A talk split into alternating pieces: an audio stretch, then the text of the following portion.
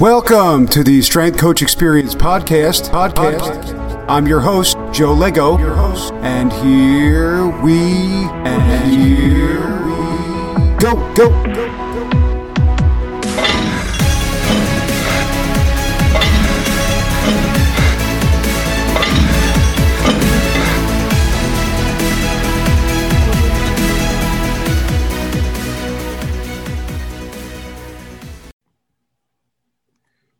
Welcome, everyone, to the Strength Coach Experience, episode 34. Uh, today, I want to welcome Jeff Casebolt, who uh, is uh, the owner of Dynavec Resistance Systems. They are um, cre- the creators of the Glutenator, which is an amazing machine to help uh, develop the posterior chain, and it helps in relation with uh, senior citizens and people that have some issues. And I thought it was an amazing piece of workout equipment, and I wanted him to come on today and talk about a lot of that, a lot of the biomechanics. Jeff, thank you for coming on. I appreciate it, and, and I'm pumped just to get you know get into this conversation, kind of pick your brain, and, and really talk and dive into the uh, biomechanics. Thank you for having me. Appreciate it. Of course. Uh, so why don't we just go into a little bit, you know, of your background, uh, kind of growing up, and then and then we'll kind of get into how you ended up where you are today with, you know, in the field of biomechanics. So for me, I I found this book not too long ago in, in a box in the attic type thing, and when I was a young man, my grandparents gave me a book, and it was How to Be a Quarterback. It was written University of Oklahoma, and they were running a lot of wing T and and uh, triple option stuff at the time, but it was it was footwork. I took that book, flipped it open, um, penned it open, and learned my footwork as an eight year old. I know that sounds funny, but the reason I tell that story is because I've been a biomechanist my whole life. I I was more of a tech, you know, a technician. My footwork, my throwing arm, my arm path, overhead athletes, all that stuff. But flash forward to several years later, um, 18 years old on a basketball court, having the best game of my life probably. Took a jump shot landed. My knee didn't do what it was supposed to do. And, and i hit the ground started flopping like a fish cussing like a sailor um, crawled off to the court sat down for a few minutes. Um, pain kind of slowed down a little bit jumped up to go back in the game and decided that wasn't going to happen. And at that point in your life you know you're 18 years old you think you're invincible and then you find out you're not. It's a it was a it was it was a day that changed my life. And consequently went through the process of evaluation surgical procedure found out that i had some muscle imbalances within my system um, had the surgery went to rehab found out rehab you know was too passive for me at the time. I didn't feel like i was getting enough out of it I went, I did this really crazy thing where I was in my first year of college. So I went to this thing called the library and they have. I didn't find out we had one until about my second, third year. no, and it's funny because it's, I, I, you know, identified as an athlete. I played, you know, multiple sports. I played, you know, four sports in high school and, and because, you know, we had, we needed to, we had, we had the athletes, but we had the opportunity to play multiple sports and it's kind of a little different today. Um, and then rehabbed um, myself and you know using you know articles periodicals asking questions developed a real strong curiosity and a passion to understand well beyond that the academic system was providing and and it drove me. And as a result of you know i i rehabbed to the point where you know i came back and played two years of college volleyball out in california and you know volleyball and knees don't necessarily always get along. So I knew I had done something right. And it, it, that's how I started is just this. I think most of us start that way, right? We, something happens to us and we have to go figure out what it is. And as a result, I was, you know, I kind of what we were just talking about. I, it, it, it went well beyond, you know, what I was learning in school. I had a, a different level or different uh, intent to, to understand. Yeah, I think that's very interesting. You bring that up. We, we were speaking before the show. My my personal story. uh, with, with CP, but I, I got hurt, you know, regardless of that, I got hurt in the weight room, uh, 16, 17 years old. And, and when that happens, you're in shock because you're invincible and you're truly invincible. Not, you know, you have athletes that say, well, I feel my mind's great. My, my body's great. I feel invincible. When you're 15, 16 years, you're truly invincible. You could fall downstairs. I mean, it was not, I mean, used to play, I always tell this story. I used to play, I played basketball one time after soccer practice in cleats on a driveway. Mm. I would never do that again in a million years. I wouldn't even, I would cringe at the thought of that, but that was the mindset. And I think one of the things that you bring up that's interesting, and it's, I think it's, it's almost sad in our profession. And I don't mean that a negative, but you, you see it all the time. People in our profession are athletes that are really on their game, especially at younger ages.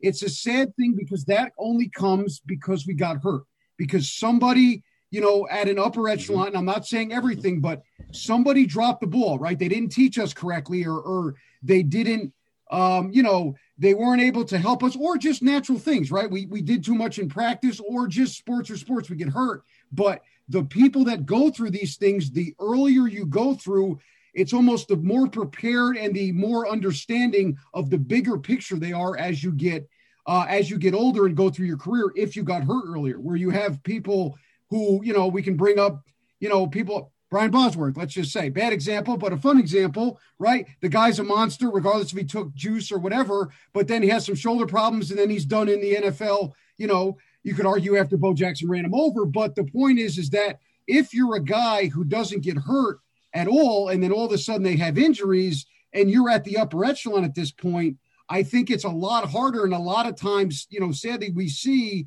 guys are RG3, right? You know, you're you're invincible, you're doing your thing, and then all of a sudden you get hurt once. And because you don't understand that mental state or that process, you haven't been through it before, and it's so hard to deal with. And you now you have to perform at the highest level. So I just wanted to, you know, point that out. But I think that's that's one of the maybe the problems with the early education, I guess, in terms of strength conditioning in sports. We don't explain these things to the athletes or they don't have that great of understanding unless they get hurt.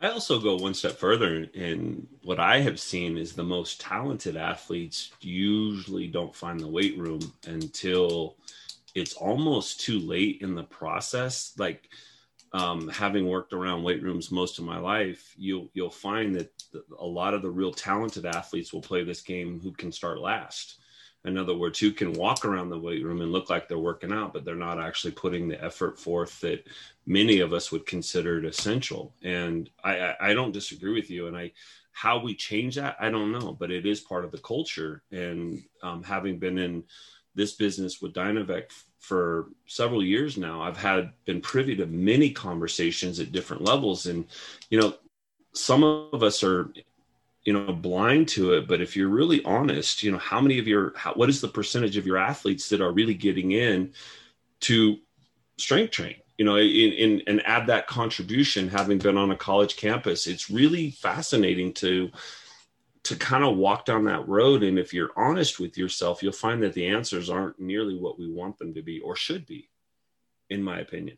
Yeah absolutely. I, I think it's you know that's always a a a thing that happens, right? Especially when you get into professional sports where they, you know, they draft directly out of high school or bigger schools. You get kids that come in and they're amazing at baseball or, you know, th- that's my sport, but whatever it is.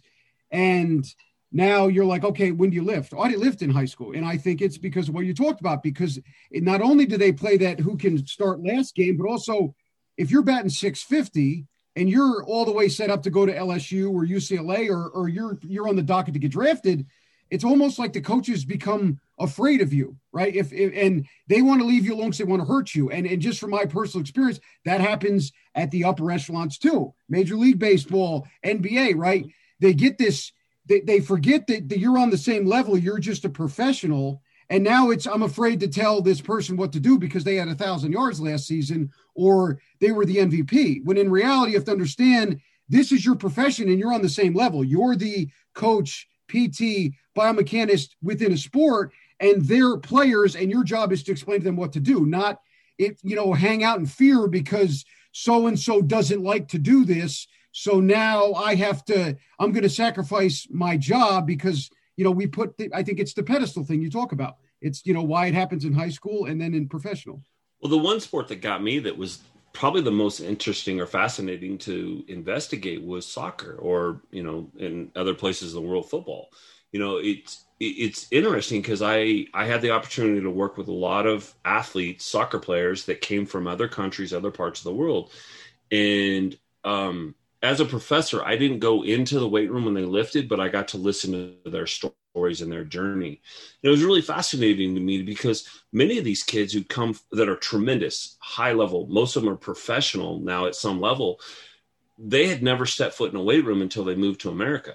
And they, you know, and, and I got to play 20 questions with them like, you know, what do you think of strength training? And a lot of these kids couldn't, you know, couldn't get anywhere near body weight. They had to start, they had to go all the way back to what we would consider very basic movements.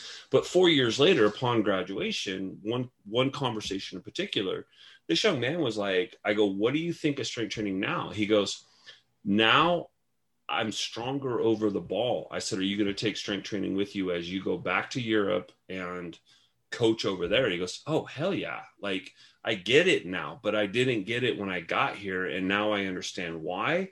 And that's when we had the whole conversation about performance versus injury and the intent of the strength and blah, blah, blah. But it, that soccer's soccer's the sport that opened my mind into what strength, you know, how strength influences performance. And the, the main reason is, is because in America, um, our ability to produce a decent soccer player suffers in comparison to most of the world. And most of the world is still teaching the skill of soccer, where we're trying to teach the strength of the, of soccer or doing it wrong.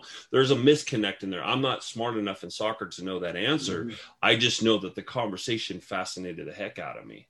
Yeah, I, I think that's very interesting. And you know, dealing with with kids from different places, it, it's a whole different dynamic. And I think you're right because you know I train some youth athletes and different things.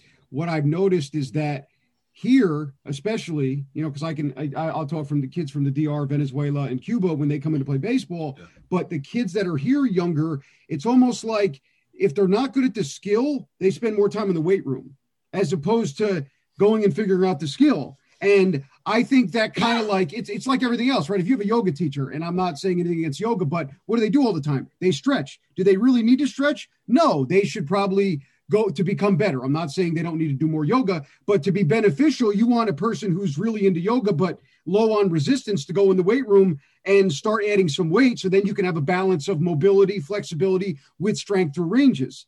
But now then you have the other side, you have a really big strong baseball player who's not good at fielding ground balls or who's not good at technical stuff. And instead of putting the weight stuff on hold and going to learn the technical, it's almost like we beef up the weight room stuff. Or I'm sure you've heard it. You know, we, we talked about the stuff with, with Dave before the show, but the velo thing. Oh, well, instead of instead of learning how to pitch, biomechanically learning how to pitch and throwing what's best for your body, we go in the weight room and we try to reverse lunge three times our body weight without trying to figure out how to do it on the mound because we think that's going to take place of the movement, the mechanics, and the way in which our body produces power.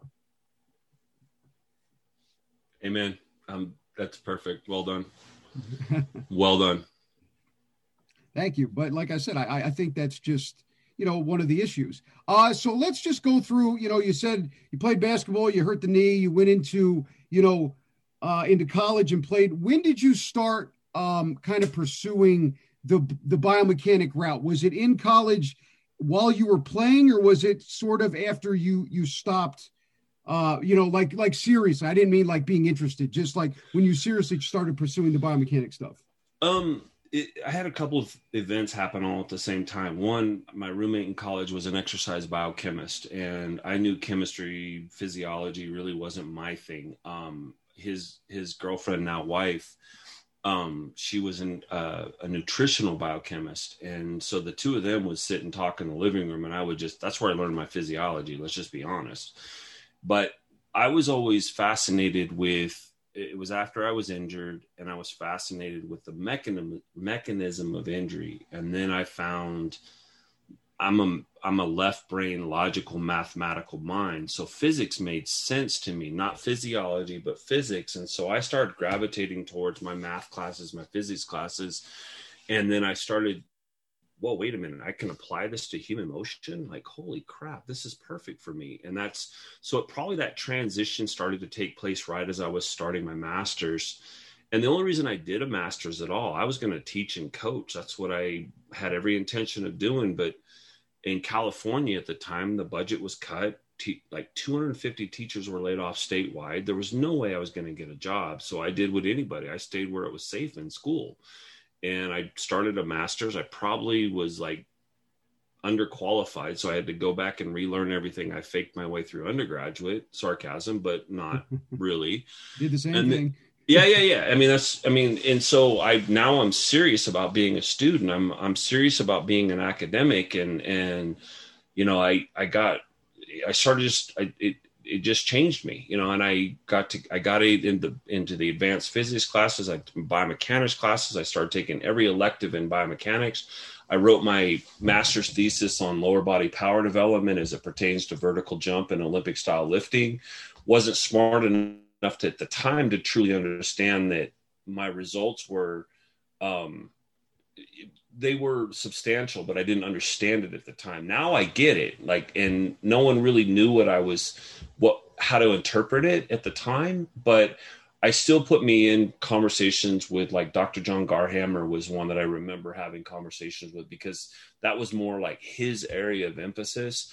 Um, and so I, I was privileged to have the opportunity to present at national conferences and was exposed to some stuff. At the same time, I, I started personal training back in the wild wild west of personal training. Like nobody was really doing it at the time or, or very limited i should say. And i just kind of fell into this career almost by accident. Like i feel like everyone took two steps back and i wasn't paying attention.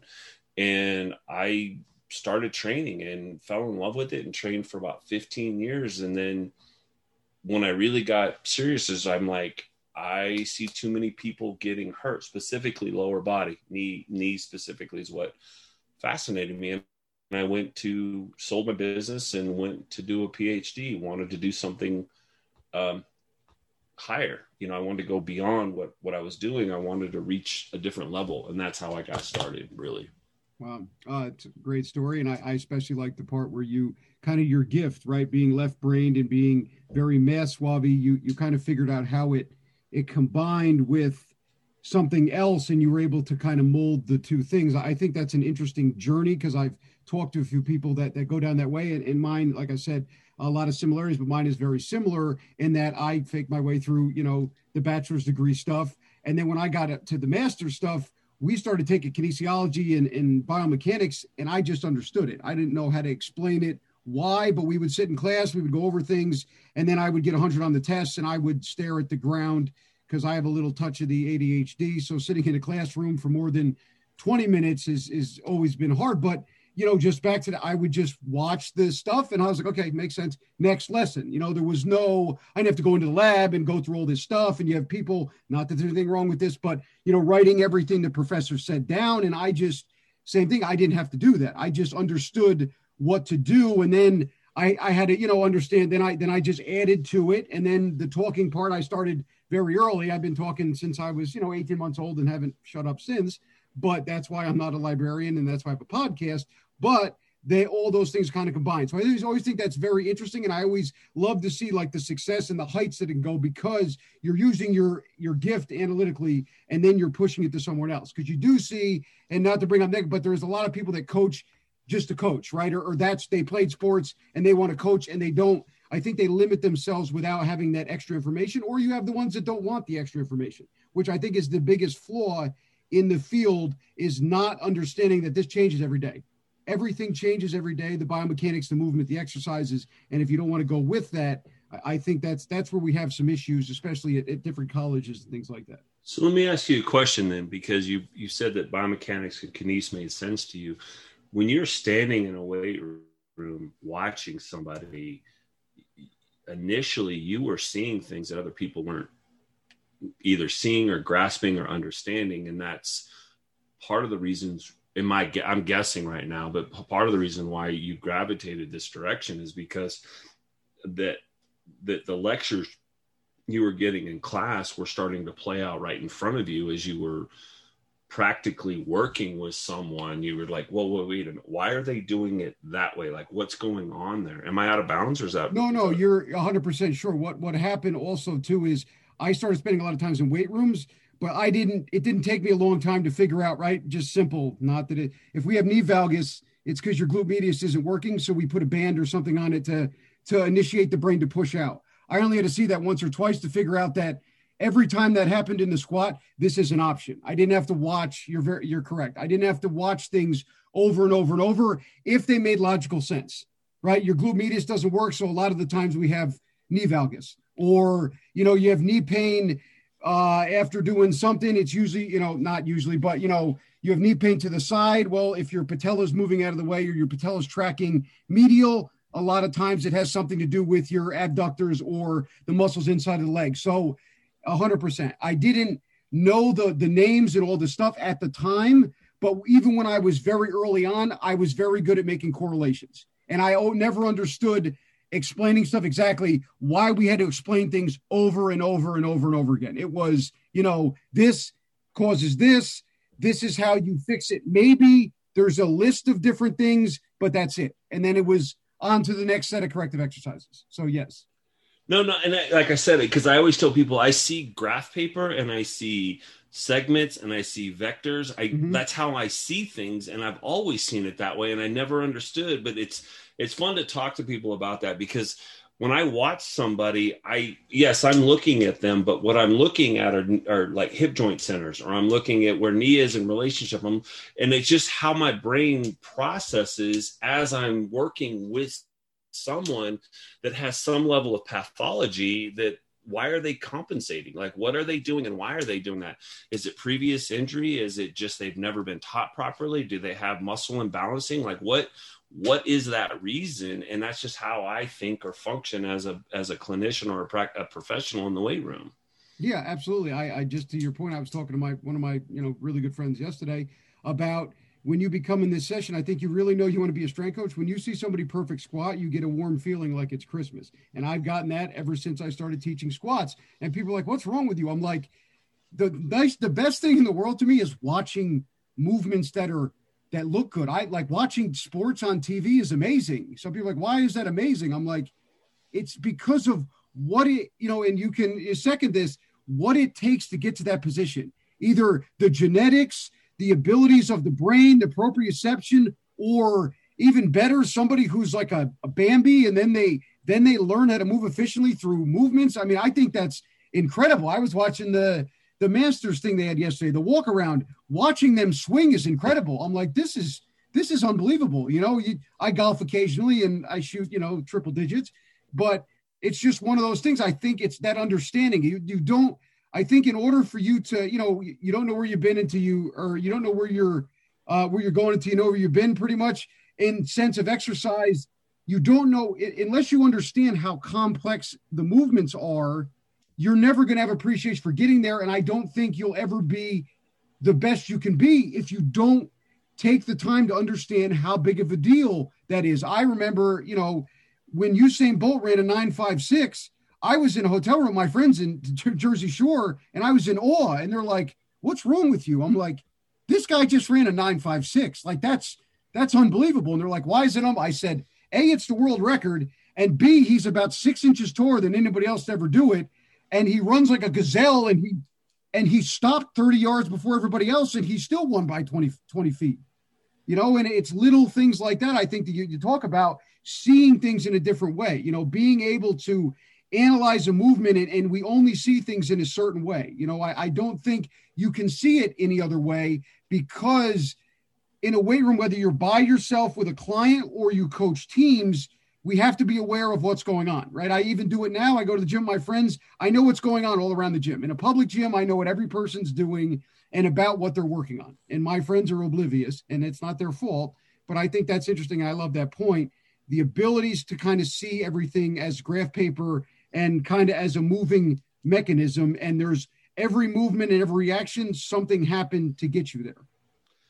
Well, I always the back to the same bull. I always question I if he would have ran through on that that it, the it, the world record would have been untouchable. Like yep. he was so far ahead of that pace, it was amazing to me.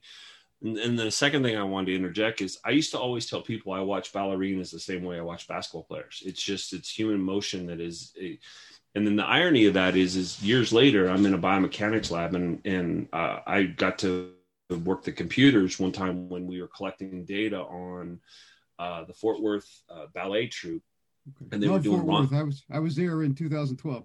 Okay, and they the we were asking them to do a rond de jambe, um, which is basically your foot slides out in front of you and it circles around to the back of you and then it slides down into your next to your other your, your uh, stance foot and i was absolutely blown away at what i just saw because you got to realize i'm in the little control center and all i can see are the reflective markers and i i could not wrap around my brain what i just saw the markers do so i had to walk out into the actual main laboratory and say I, I, apologize, but can I see you do that live? Because what I just saw, I don't believe.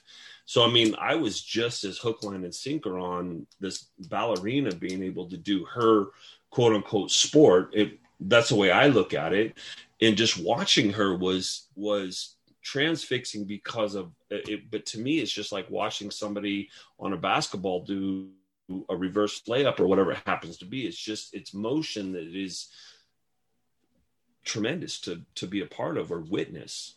Yeah, absolutely. I I think that you know you you get you have to have appreciation for all movements and, and dancers are incredible. You know, it's kind of mm-hmm. like the difference between I use Broadway plays and, and regular actors. Yeah, they get more regular actors get more money, but if you go watch a Broadway play, I'm like, this is unbelievable. People are like, why? I'm like, this guy just had three hours worth of lines. He didn't, he can't stop, he can't hit pause. He's been talking for three hours with no roll nothing in front of live audiences over and over and over again, and he can't screw up. There is no do over. People just paid $300 to stare him in the face as he does this. But it's kind of the same thing, right? Being able to, you know, understand those, you know, the, the sports, but same thing. Ballerinas is basketball. Ballerinas don't get as much praise, but the stuff they do is amazing. It's 10 times harder than than what they do with basketball. And I think it's interesting too. The Bolt thing I read somewhere, if he would have put it all together, he would have ran nine three ish, yeah, maybe wow. the two eights. And I was like that. No, I don't think anybody would touch that unless we start making carbon fiber knees that. Well, I once there was an article that appeared in uh, it was Scientific American. It was many many years ago. Marion Jones uh, was on the cover of the magazine. I remember that. And they said, "What what is our human capability?" And what it is is like, at what point do do we start to break things or tear things mm-hmm. when we try to reach our human limitations. And they went on to further say that, like, you know, biomechanically, I'm like, wow, wait a second, hold on. Like, it, it really put my brain in a much different place analytically because I'm like, what is the human tolerance? Like, what, where do we at some point start to, have to what is our ceiling like how does our ceiling and that affected my understanding of how strength actually contributes to performance through injury minimization. By minimizing injury potential, your performance has an opportunity to elevate because now you can practice your skill at a lower work capacity. And that's always been my approach. But it was that article that really kind of punched me in the nose and said, okay, look at this from a different point of view than you are. And I can't remember the year, the date, or the issue or anything. I just remember that article is one of those that made me look at things from a slightly different point of view and it pretty much changed my approach and how i worked with people yeah i, I think that's uh, it's a big topic now right? They talk about it baseball. People are like when is when is the mile per hour going to stop? You know are we going to get to one i've heard 108 110 uh, what do you, what's your opinion on in terms of sport?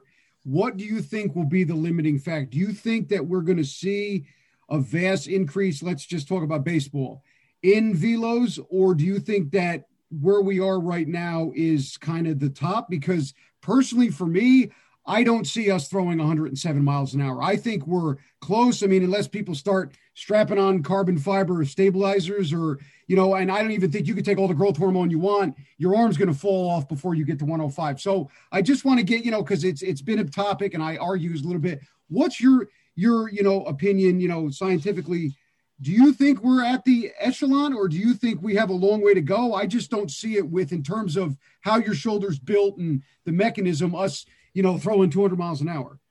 Well, the way that I look at it, it, there's a there's a Netflix documentary. I'm not even sure if it's still on there, but I caught it when it was on Netflix. It was called Fastball.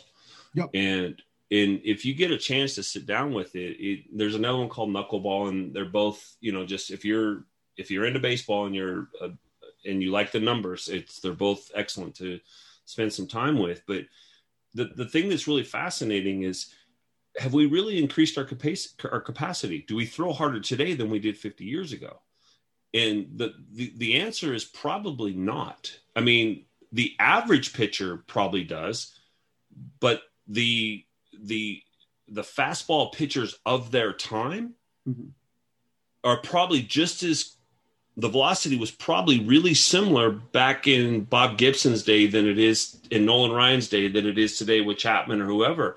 And they the numbers it's funny you, you threw them out there. The numbers that they're saying is like 107 108 um, is what they're what they're speculating. And what you really see in the, in fastball in my mind what came out was our ability to track it more efficiently and standardize the tracking. Because you know sandy koufax they were basically trying to run a motorcycle down the side of him he had to time his arm on release to get an idea of how fast that ball because we didn't have a, a gun to yeah, be able they to used, rec- they used the highway patrol uh yeah, radar yeah, yeah, gun yeah, yeah Yeah. with uh what is it bob feller maybe or uh, oh was it yeah. okay i might have got no, that no, wrong It, it might have been no. It might they might have done it with him, but I, I remember them talking about it with it was either Whitey Ford or Bob Feller. I'm not 100 percent sure. you but I might just- be yeah No, no, but I remember they were talking in that area. They were talking about using the yeah the highway guns.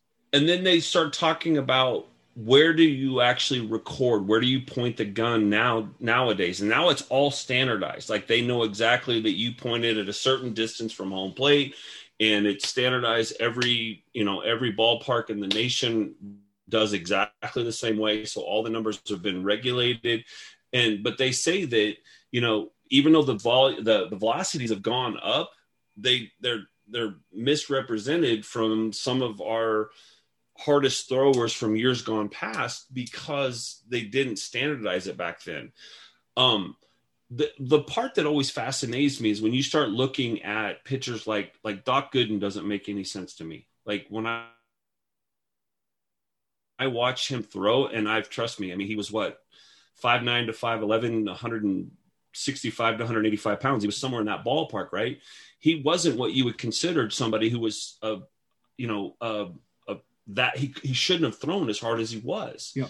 And that's the part where you like to me, it, there has to be something anatomically different about his shoulder in terms of what mom and pops gave him mm-hmm. that allowed him to throw that hard for that long to be able to to, to continue with longevity on on the on the diamond i just so like his story is the one that kind of fascinates me but like we talked about nolan ryan. I mean you look at that young you look at his base. I mean his base is tremendous. He could probably still throw in the 80s according to him today. You know like that's something that he's on. Dan patrick's show said not too long ago i could probably still hit you know high 80s maybe 90 on the gun. Like what?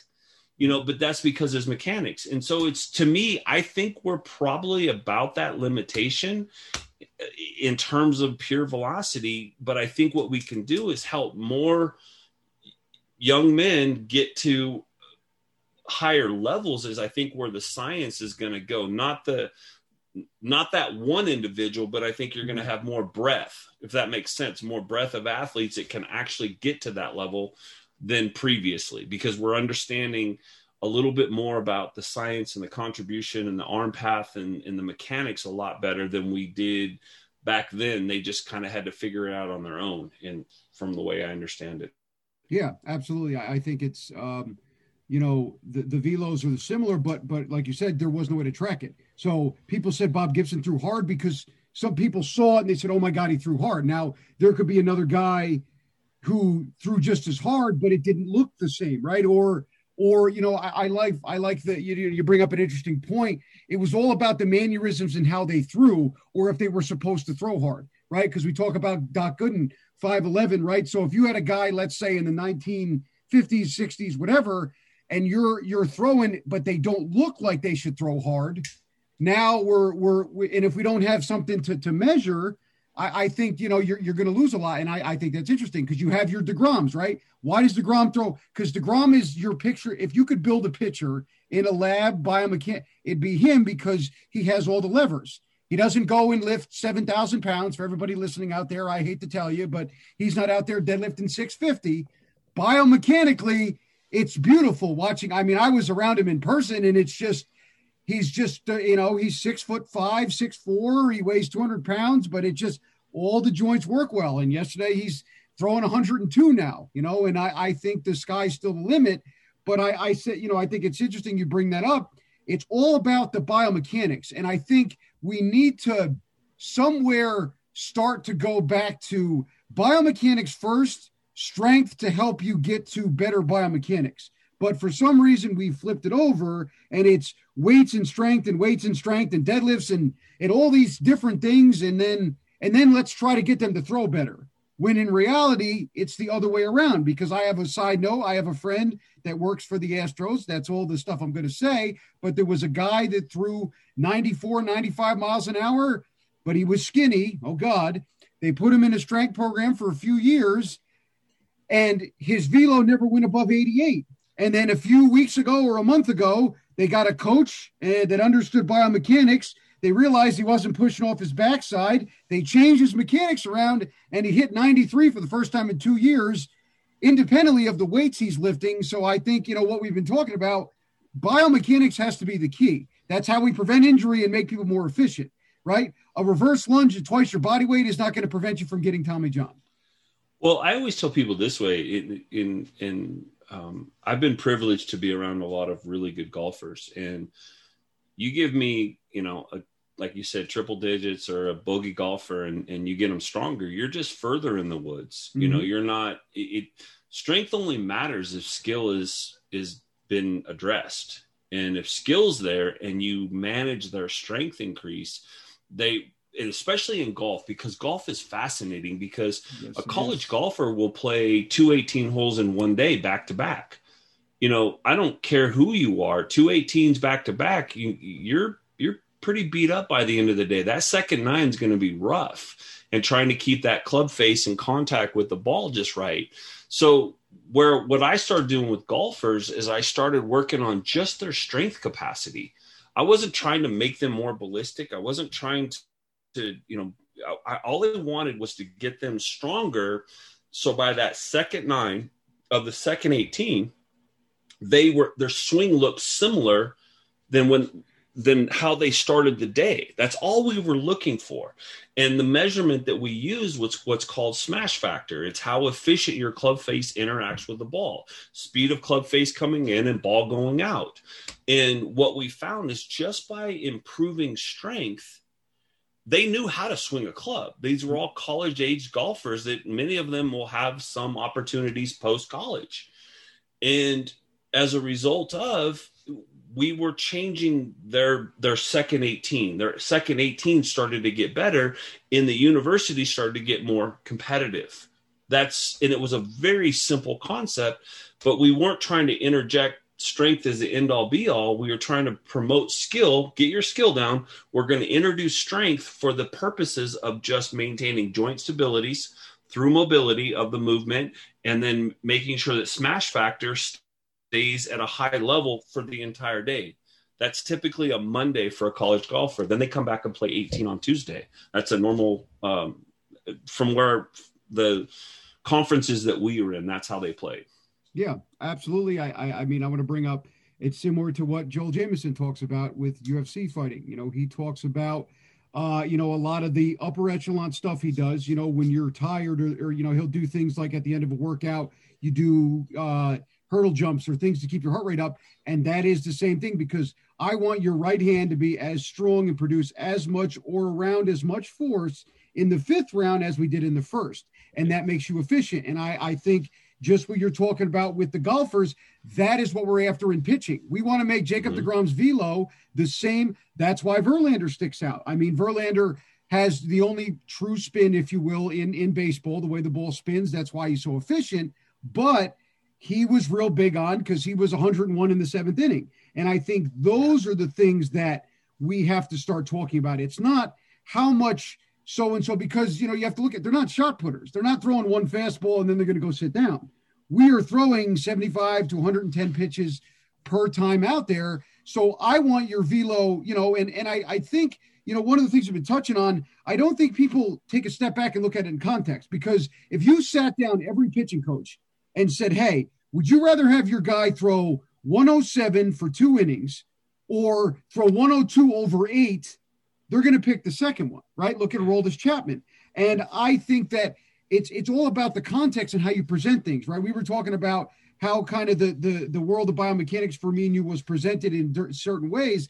I think it's all about presentation. I think if we, or as strength coaches, as biomechanics, you know, go out and say, hey, what would you rather have, and have them pick between the two, and that's how we change. Because somewhere buried in that, we still have the oh, well, he deadlifts 600 pounds for one. Well, that's great, but what does that do? Now, can he lift 600 pounds 20 times in a row with 20 seconds rest every three minutes for two hours, now we're getting somewhere. Well, and, and, and that's so many years ago. I mean, when I first started in my career, I mean, it's probably 25 years ago. I, it was one of those little coming to Jesus meetings where I sat down and said, what is my job? Like, what am I doing? And I, it was at that moment that I realized that my job was actually to minimize injury and not not necessarily increase performance. Increased performance is a position coach. And I don't care if they're volleyball, tennis, football, baseball, soccer, I don't care what it is. Their position coach is responsible for what you're calling biomechanics. I called it, I just called it skill. So skill acquisition is what their position coach. My job is just to reinforce the strength. And my whole idea of it was if I increase strength to body weight ratio, I improve your metabolic capacity, but I also improve your strength to body weight ratio. And so I started to move away from this idea of maximal strength. Maximal strength looks great on a wall with your name next to a number, but repetition strength, pick a sport outside of what, what you just said, like throws in field or, you know, a, a lifting our lifting competitions. But when you start talking about field sports or ball sports, you're talking about the ability to reproduce that output multiple times over an ex, over an expanded amount of time and to me that became the most important part of this is to raise their capacity so that they're operating at a lower percentage of their total work capacity and if that is my objective i'm going to present an athlete that is going to be a little bit less injury prone because they're not going to be compensating as they reach a closer to a level of fatigue. That was my whole intent. And I've been preaching that for 20, 25 years now. But, you know, I think sometimes I feel like I'm in the minority standing out there by myself on, you know, on a soapbox. But that's just one of those philosophies that I developed a long time ago. Um, the, then it's kind of evolved from there. But that was my initial coming to Jesus moment was what is my job? Like, what am I supposed to be doing with these athletes? Mm-hmm. Uh, yeah, absolutely. I, I, think that falls in the same thing if we look at it in the strength realm. It's what is your job, and everybody goes, I have to get the guy stronger, but somehow that ends up translating into maximal strength. When in reality, it's I need the guy to be efficient on the mound. I need the guy to be okay. He wants to throw 90 pitches. I need him to be as efficient in the 90 pitches. And I, I think Louie Simmons is one of the only ones that does it. I don't know of anybody else, but he does the stuff where he'll take an offensive lineman and they'll do a 600 pound deadlift every 35 seconds for four downs and then they'll go relax and come back. And everybody's like, well, that's ridiculous. Why is that ridiculous? Right. It's, it's, it's, it's you're mimicking, you know, the Bondarchuk stuff. You're mimicking exactly what's going on. Right. I mean, I was, I tried it a little bit in college. I would have guys rest for 27 seconds, rough, give me, give or take. That's how much time usually in between certain things. But I, I think that's, that's, it's, it's again, what your job is very interesting. As a strength coach, your job is not to get a guy as strong as possible, unless we're taking him to a power meet.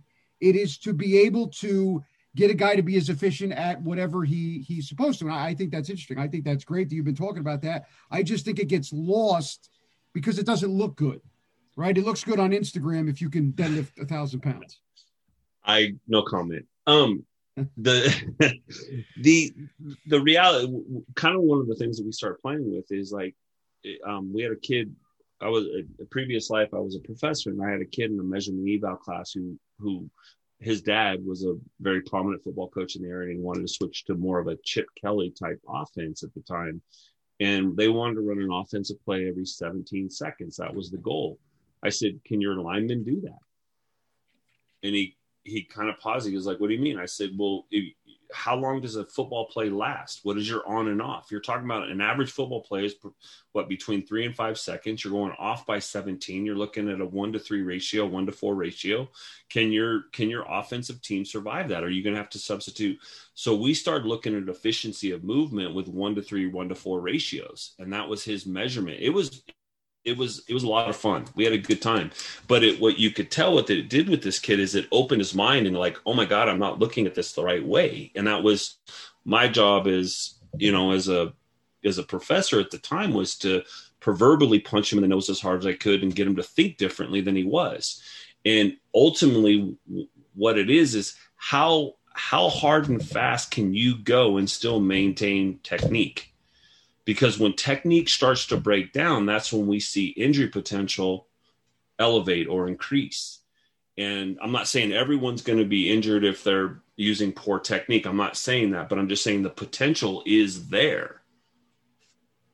Yeah, absolutely. I, I think it's it's the ability we have to start as a as a as a unit, right? As a sports science in general, we we have to break things down in that way all the time. And I think it would be better off, right? We talk about the biomechanics stuff, strength conditioning, even if we go into PTs and ATs, because a lot of times with them, they they want to deny what the person's going to have to do. I always feel like nothing against ATs, but sometimes it's okay. Well, they're going through rehab. What are we going to do? Oh, we're gonna, you know, I think you you talked about it, a little less aggressive, right? When you first went through, it's oh, let's do leg raises with a weight, uh, uh, a leg weight that's four pounds on their ankle for ACL. I'm like, yeah, but but in six weeks they have to go run at 15 miles an hour and then stop on a dime and then jump over somebody and kick a soccer ball. I said, so what are we doing? And I and I think that's what we need to do is just be able to dive into the thing because I think what what gets lost a lot is they're going to do the sport regardless if we do our job or we don't. So if you want them to get hurt, then we you know we we we can overlook those things. But if we want them to succeed and do our jobs, I think it's important to look at it that way because that's the only way we can really help them if we dive in deep and and make them as efficient as we can at the at their top power outputs to decrease that that potential for injury. Well, the way that I the way that I look at what you just said is is there's this term that's being tossed around all the time called functional training, and I, I always kind of throw that curveball back at somebody when they throw that at me. I'm like, tell me something more more functional than strength. And what I mean by that is if you if I increase your strength, we have a lot more opportunity to improve your movement. And and what you're telling me is that a lot of these individuals already know how to move, but for whatever reason, they're either imbalanced or weak or they're compensating or the injury isn't recovered or psychologically they haven't come back there's a reason. I don't know what that is yet. I haven't worked with them. But if we improve their strength it's amazing how many people will naturally kind of progress into what it is you want them to be able to do their position coach wants them to be able to do. Does that make sense? Yeah no absolutely. I, I, think the the you know it's it's a um it's like a buzzword right? But I, I think you're right. The if you if we did it just like with biomechanics, if we open the word up, you you start to lose it, right? Because I think people mistake that word for a bunch of different movements in different planes and somehow it's related to a sport when in reality if we if we opened it up it would be okay what do they need to be more functional? Oh they need to be stronger? Then that would still be functional training. I think instead of breaking it down into the root word function what is the function? To be most efficient at whatever movement we what what do they what do they need most to do that?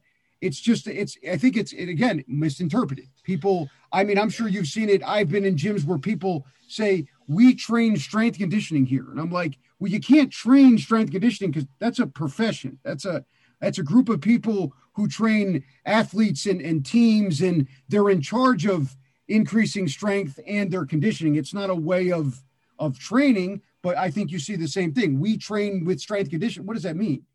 You know, oh, you you weight lift with your breathing heavy. That's, I mean, you know, it's. I think it's the same thing with these these buzzwords that that kind of cause some issues. Well, going back to functional training, is most people use an unbalanced surface or they mimic a sport specific movement with resistance. Well, if you do mimic a sport specific movement with resistance, you can go back to the you know the old donut on a baseball bat how that's evolved over time. We don't do that anymore because it actually creates a neuromuscular confusion in the body that actually puts a mm-hmm. hole in your swing is from what they found out. Um, can you oh just oh go through that a little bit more? Because i've been yelling about that for years about you should go up there and swing a fungo as fast as you can and then do that but just really for the audience just dive in a little deeper into that just to kind of break it down because i like i said i, I 100% agree with the way I'm, I'm drawing a blank on the name right now. I want to say it's out of the University of Hawaii, and I want to say it's Cooper, but I don't don't quote me on that. I might be off on that one. But they're basically many years ago. What they showed is that if you try to mimic a movement that you need to perform at the highest level, and, and it's been said many times, one of the hardest things to do in all of sport is hit a baseball. Mm-hmm. You know, baseball, softball, you know, a, a cylinder bat on a round ball. It just it's you know it's been argued that that's the most difficult thing. And what they found out oh my god i'm seriously drawing a blank. I apologize. Oh it's okay. So but but it's it's a blam it's a groundbreaking study. But what they found is is that anything that's plus or minus 10% of the implement you need to swing or move or whatever it happens to be it actually creates a neuromuscular difference. It, it's a different pattern a different motor pattern in your body. And it was made most famous probably by Tiger Woods when he said, I'm stuck between two swings when he tried to do that first post surgery comeback. What he was saying was is that neuromuscularly he's trying to swing two different ways simultaneously.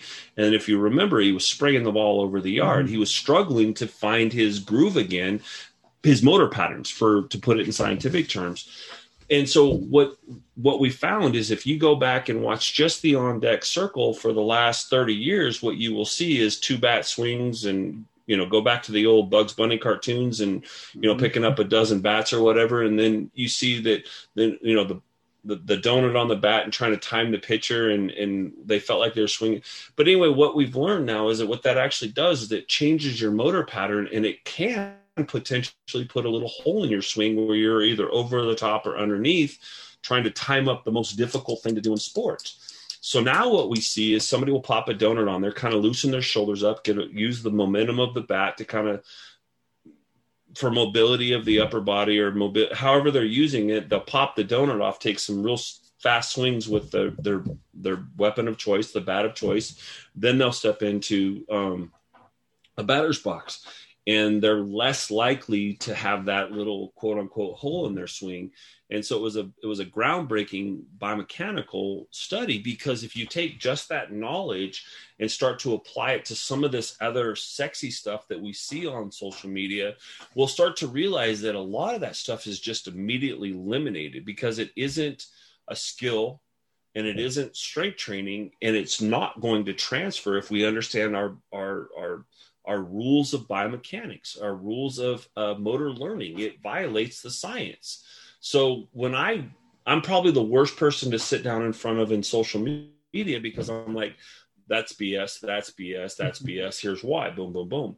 And the reason is, is because the science is not being represented well, and they're they're they're violating very basic principles of how you would want to neurologically or physiologically train an athlete to be more proficient, i.e., i.e., better transfer.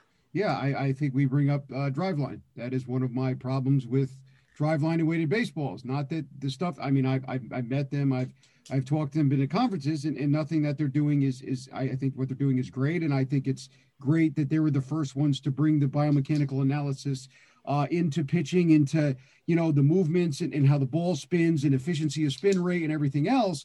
But I also think, and independently of them, not them, now you have these coaches that buy it, and now everybody's throwing weighted balls. And as we continuously talked about, and we talked about before, if we're loading a deficiency, all we're causing is a problem. So if you throw like garbage or your mechanics are not there, and then I go and give you a ball that weighs twice as much as a baseball, all we're doing now is a we're creating imbalances. We're bringing you closer to getting hurt, and if if they do work, because it does work on a base level, if you throw something heavier, you're going to get a little stronger and eventually produce more force.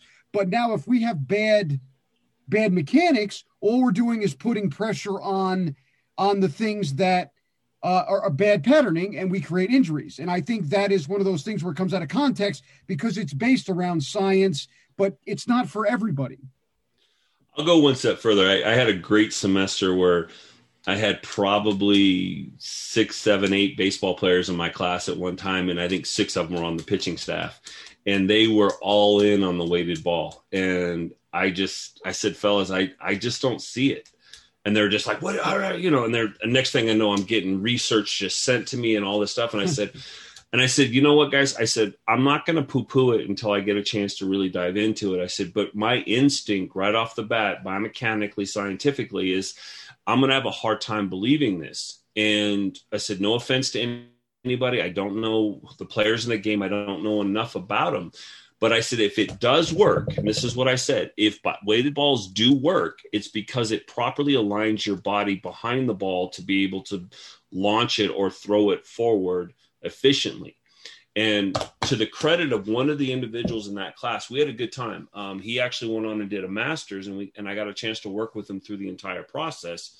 But what we learned was is the very same things that were being used to increase miles per hour off the pitching mound are also on the list that causes injuries to pitchers, i.e., Tommy John surgery. Mm-hmm. So what was interesting is like it was almost like we're playing Russian roulette with these kids' arms, is what it felt like. Because we we filled an entire whiteboard full of all the conclusions of this stack of research, and we're like, okay, these are this side over here is going to be performance based increase in miles per hour velocity.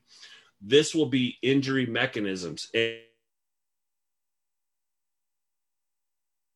do any level of research in these areas is you can for, find the performance articles real quickly the injury articles are buried. You got to search for them. And that's the part that I love this kid because he did this. He went in and found it. He did his due diligence. And I, and I got to go with them and work with them and, and we pulled it all out.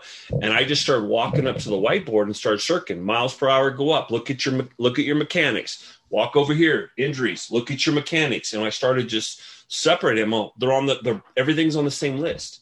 I said, so what we have to, we have to find a better way to minimize this to improve this and that's why the conversation prior to the show made made a lot of sense to me because i had walked that path already yeah. but i said the only reason a weighted ball will actually improve velocity is not necessarily the strength part of it is the i think it actually if somebody uses it properly it actually helps them align their mechanics better and their they're throwing the ball without pulling their arm behind them if that yeah. makes sense. Yeah yeah. And that that position right there has been shown to put that's your weak link is your is going to be your ucl your, yeah absolutely. You get, you get humeral gliding and it opens everything up and then we have problems. But i yeah. i think that's that's perfect. And i i'm happy you were able to do that because everybody that brings it up you know and i'm like i get it. But and then i think one of the things that was a big deal was the guy that did it, James Dunbar, I think his name is, he was already a minor league pitcher. So he's already has the mechanical stuff. And I think, you know, to what you're saying and, and talking about for people listening, it's not that we're saying it doesn't work, but it's there's a there's a different way to do it, and there's it's only specific reasons. And for the most part, people that find success already have refined mechanics, you know. But you can't take a kid at 12 who has whose body has no clue which way is up, and then let's hand them an 18 ounce ball. And I think that's where we get caught. And I and I don't, you know, we, we've been talking about it. This thing with let's add weight to everything isn't what we're supposed to do, you know. And and, and I, I think we were talking about the, the weighted bat. I read on the other side, you want to swing something lighter. That actually ramps up the it gets you to go a little bit a little bit heavier because I read a thing um, similar to what you did from Hawaii, but mine was on soccer weighted balls and how if you have soccer players kick or dribble weighted balls, it, it slows down the neuromuscular signal. And it also, now this is soccer, the lever's a little longer, but with the soccer stuff, it was changing the mechanics of the ball and it was changing the foot placement and where they interjected with the ball to produce power. But like I said, I, I think that's it. We, we need to start understanding technique. We've been talking about it. With technique comes strength, and with more strength, you know, the technique will get better, but it's not strength first without technique because then you're going to kill yourself. I agree. Um, the the thing about um, the, the thing about the, the way that I learned it was plus or minus. So if it's too light, it can actually create a different motor pattern as well. And so whenever I look at someone becoming proficient at a skill, to me, it's the sequencing. Because if you ever watch somebody learn something they've never, a dance step, or for me, it was snowboarding. When I was 20, in my 20s when I tried to learn how to snowboard. And I just remember one time just locking everything up and I just ass over tea kettle down the side of this mountain, right? Well, I was on the mm-hmm. kiddie slope, but to me it was a mountain. But the point I'm trying to get to is that you have to learn what motor patterns you need to use in order to manipulate the implement. To, to me, it was a snowboarder that taught me. So it's the same type of thing. If that bat is too light, you might get you might get the the, the hands out of position in relationship to the barrel of the bat or whatever it happens to be and that will actually create a detriment it, for the same reason if it's too heavy there's like a there's like a sweet spot and the, mm-hmm. the general from what i understand the the general rule of thumb is about 10% of whatever that implement is. And like i said whether it's a soccer ball a baseball you know a, a donut on a bat whatever that happens to be it's about 10% and then you start to create a new or novel movement pattern or moment um, uh, recruitment pattern and that's what changes it. You're wiring something different. And that goes back to tiger woods' quote of i'm stuck between two swings. And he got ripped for that but i'm like that makes so much sense. Like holy crap good for you. And the other one he gets fired for ripped on as i wasn't firing my glutes and i still laugh at that one. Yeah.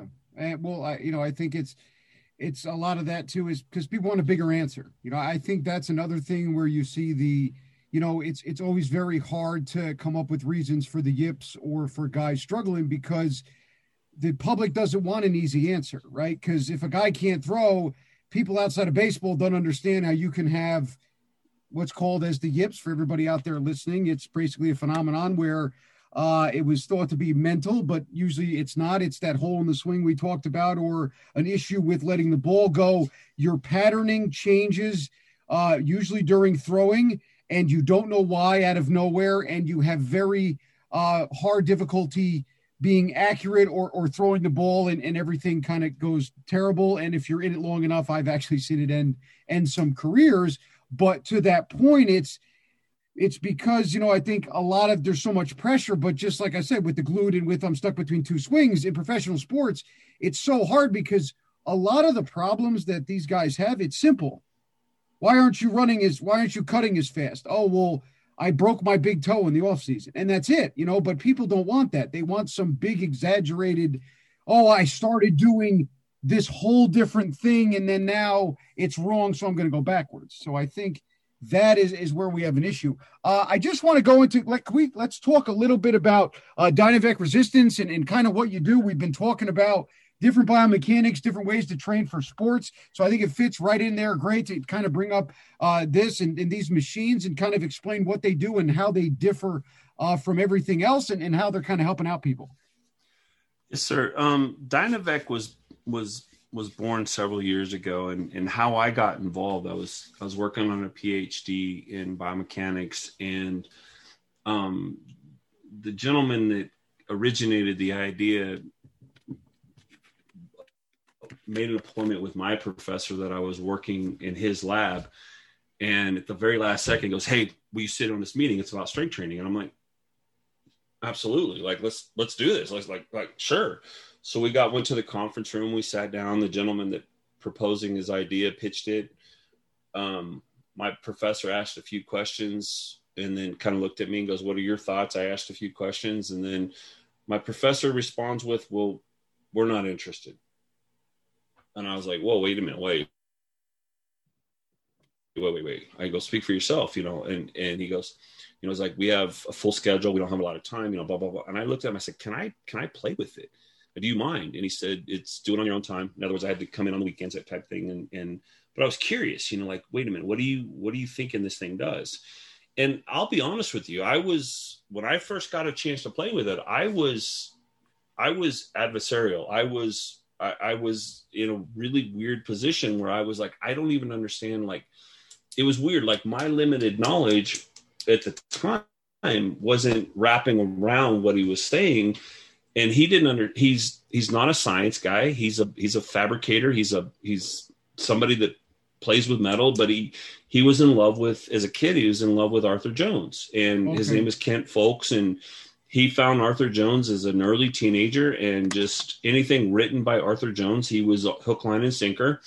And so he was you know his background and my background on the strength training continuum were a world apart. Like to me, it just like what are you talking about?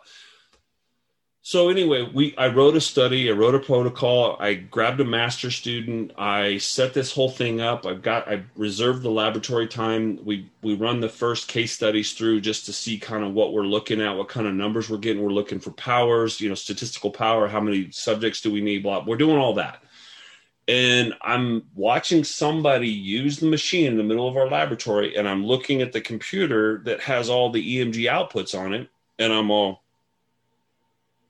damn, like there's something here. Like there is really something here. So at that point, I decided to put myself through the protocol. And what we did were five RMs for squatting, uh, 5RM for Cybex uh, VR2 abduction machine. And then we did a five rep max for uh, what we call the DynaVec gluteator now. And we, we analyzed the middle three. We averaged the three repetitions in the middle and we put them side by side by side. And there was a glute contribution that was significantly greater than the first two exercises mentioned. And we're like, okay, now what do we do with this? And that's how it was clumsy when we started. And the kid that was um, uh, was a physical therapist, wanted to understand biomechanics better. That's who I pulled in because I wanted his clinical background. And so we started doing some analysis and started playing with it. I took all the the the information, I organized it into an executive summary, and I went back to Kent um, and I said, This is what we recommend. And I just gave him a list of things that we saw. And he said, Can I hire you? And I said, No, sir. I said, I'll work, you know, I'll work for you for free. And I said, I'll work for a piece of, you know, a piece of the action, a piece of the company. But I I don't want to be on a payroll right now because one, I don't think you can, I don't think you're in a place where these are ready to be sold. So I kind of leveraged my future. I, I, I, uh, I started working in forensics, and then I had an opportunity to come back and teach and help DynaVec grow. And that was in 2012. By 2014, we launched. And then by 2018, we started to become relevant. People started to recognize, like, wait a minute, this thing's actually legitimate. It's not just a novelty. We have a lot of novelty stuff in this profession. And then 2019 was a was a good turn for us. It was a we people started to recognize its value in, in, in terms of purchasing it. 2020 was obviously the year of COVID, but we outsold tw- in 2020, we outsold 2019. And on 2021 right now, we're ahead of head of uh, of pace of any year prior previous. So it's been it's been a hell of a journey. Um, but that's kind of how I got involved with it. How Kent originally designed it, it's a funny story. He actually opened a textbook anatomy physiology textbook, looked at the glute fibers and said, I bet you I can build a better mousetrap. I bet you I can build something that works better on the glutes. And to his credit, he he's fabricated something and, and the original design has been modified a little bit, not by much. And it basically we pair two points of resistance together simultaneously to create a plane of motion or plane of resistance that is that mimics the glute fibers and it pun intended but it's a royal pain in the glutes if you use it properly. It'll isolate your glutes. And what i tell people is that don't understand what i mean is our machine to your glutes are is very similar to your quadriceps response to a really aggressive leg extension set or, or exercise. So, in other words, walking away from the two machines, your quadriceps feel pumped with blood. There's a fatigue level there. There's something going on. Walking away from our machine, it's exactly the same feeling, except it's isolated in your backside. It's your glutes that feel that way. So then, when you start understanding that, that's when it gets fun because now we start programming for function. We start programming for therapeutic. We start the aesthetics market is really kind of bought into it first and foremost, though. Oh, awesome story. Like I said, I, I think it's an amazing machine. For those out there listening, can you just describe what the machine looks like? I mean, I know it's hard. I've seen pictures of it and it's a little difficult, but just to give a little bit more context, kind of maybe what it looks like and, and kind of how it acts, just so you know everybody out listening uh, has kind of a, an, a little bit better of understanding of what it what it looks like. The the first thing that people look at it and and it takes a special person to watch the movement and truly embrace what it does. It's it's but when most people walk up on it, they go, "Oh, it's an abduction machine." And my typical smart aleck response is, "It's not your mother's abduction machine." That's mm-hmm. just what typically comes out of my mouth because I'm a little bit of a wise ass. But the point is, is that it, it is an abduction machine, but by having it combined with some hip extension, so we go hip extension with hip abduction are combined what happens is the glute maximus is is used in a way that is not you can't it, very difficult to reproduce mm-hmm. can you reproduce it some people say you can um i've played with a lot of different exercises it's it's pretty difficult to reproduce in a weight room with what our machine does this is not a new concept i mean arthur jones wrote this wrote about bidirectional resistance in Bulletin 1, Chapter 2. I mean, he this was something those came out in the 70s. So it's not it's a new concept, but what we're doing is is that we are actually at, going back to motor patterns. We're literally recruiting motor units in the way that the glute maximus fires when you're in a hip flexed near 90 degree position. And people have a hard time wrapping the brain around that because the glute maximus is one of your primary hip abductors when you are in a flex position. We learn our, our anatomy, physiology, and, and standing and anatomical, and that's not what the maximus is often contributed. But when you actually get into that flex position, i.e., the bottom of a squat, what you see is the glute max has high activity. Um, if you are abducting, and that's one of the one of the reasons why the whole bands around the knee became such a sensation is because it was creating a strength arc that was difficult to reproduce with just regular squats. I'm not saying what we know about bands around knees, the heavier the load gets, the less that band contributes to muscle activity. That's a different side level of research. But what our machine has showed is that the glute maximus will significantly fire loaded in those two two planes of motion simultaneously. And we're seeing really good transfer within the weight room. So in other words if you use our machine as a pap a post activation potentiation what you'll see is more glute activity during a squat or a thrust or whatever lunge or a deadlift even when the bars uh, passing the knees which is one of the more critical sections of a deadlift right the glutes are more active so we're seeing tremendous transfer within the weight room, but then we're also seeing that better positioning of the body outside of the weight room as well. And then we talked about injury potential. So directional movements, planting, cutting, glute activity, valgus position of the knee, glute weakness is one of the significant contributors to that position you don't want your kids, your athletes in. And that's what we're finding uh, as a functional biomechanist, somebody who wants to minimize injury, glute weakness is one of those areas that I often looked at prior to even being involved with this company or this product. Yeah, absolutely. We, we talked about a little bit before, you know, the knee predominantly when that gets injured, that's all glutes. And I think it's it's great what the, you know, your piece of equipment does because – we always do glute stuff, right? Because we know that the glutes help, you know, with the knee. But if we look at a soccer cut, right, if your knees are both bent and it's behind your center of gravity, we can't train for that. You can do all the squats you want, all the glute bridges.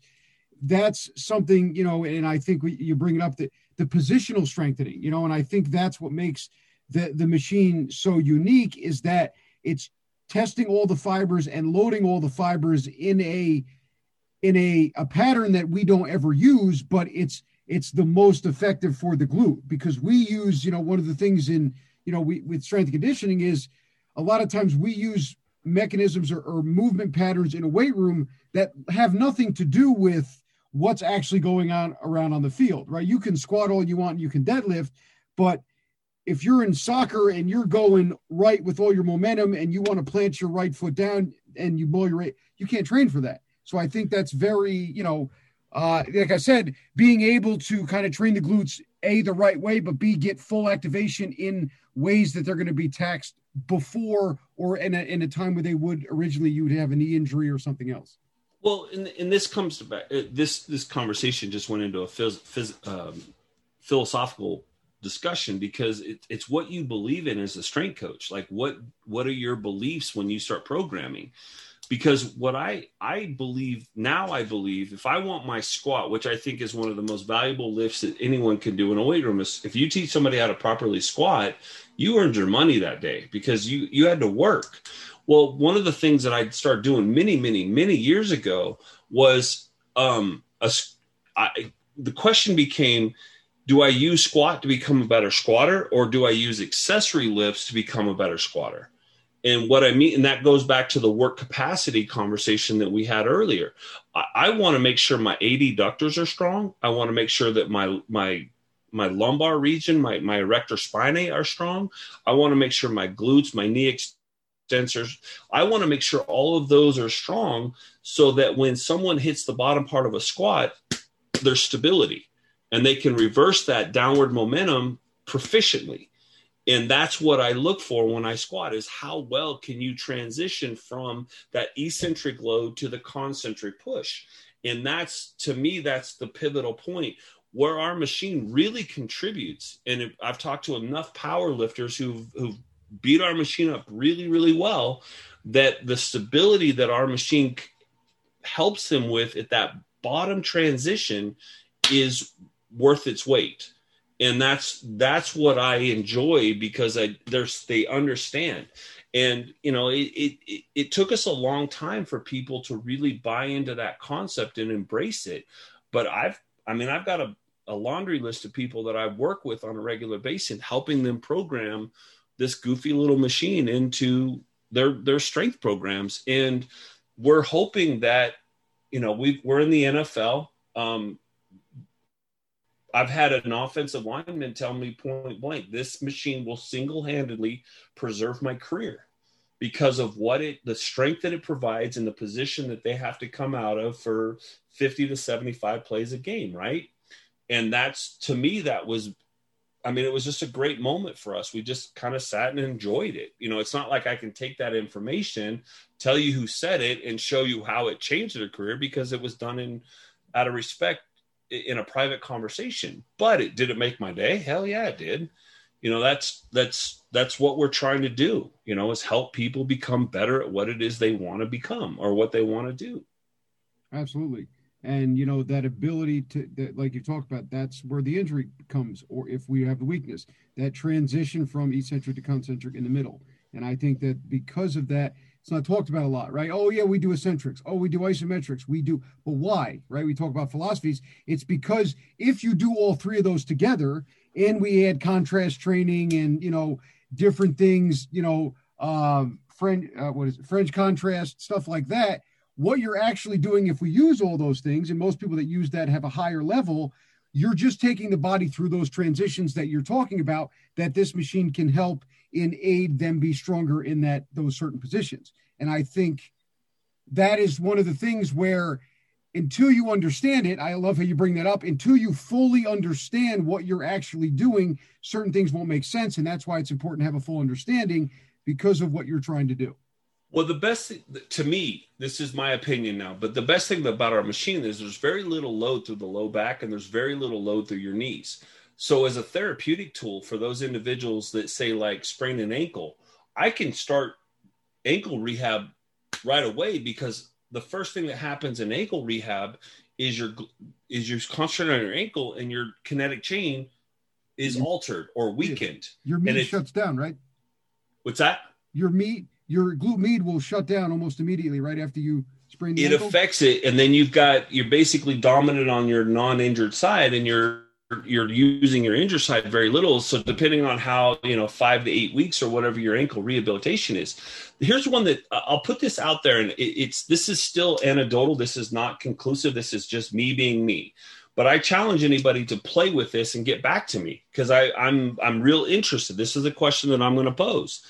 But ACL injuries, ACL non-contact injuries, 70% uh, estimated at 70%, right? So that means that people are collapsing under their own body weight. So ACL non-contact, 70% of all ACL injuries are non-contact. What's interesting about 6 to 8 years ago, I started asking people, before your ACL injury, did you suffer a serious ankle injury? And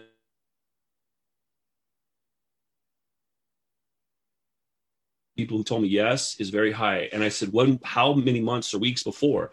And the average is somewhere in that three to four month range prior to ACL injury, they had suffered a significant ankle injury.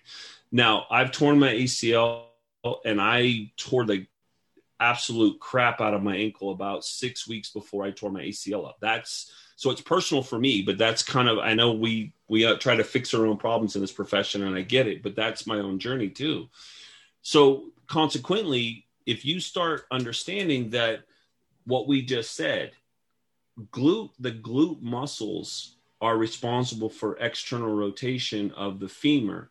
So if your ankle is is not functioning or you're putting a lot of emphasis on that movement not emphasizing the hip you're focusing on the ankle what happens is you come back to play. Ankle's been cleared but you still have some level of dysfunction or weakness one of the two up that upstream in that kinetic chain and it often presents itself as knee valgus on a land or a cut and it's a mate in in addition to some of that contributing downstream might be the fact that the ankle has lost some of its mobility due to um, the injury that occurred. So there's kind of a double whammy that's going on, and the weak link, and now in this new system that you're trying to play on, is going to be at the knee. And I'm not a hundred percent conclusive on that, but I'm definitely leaning that direction in terms of looking at preparing an athlete coming back from something as simple as an ankle sprain.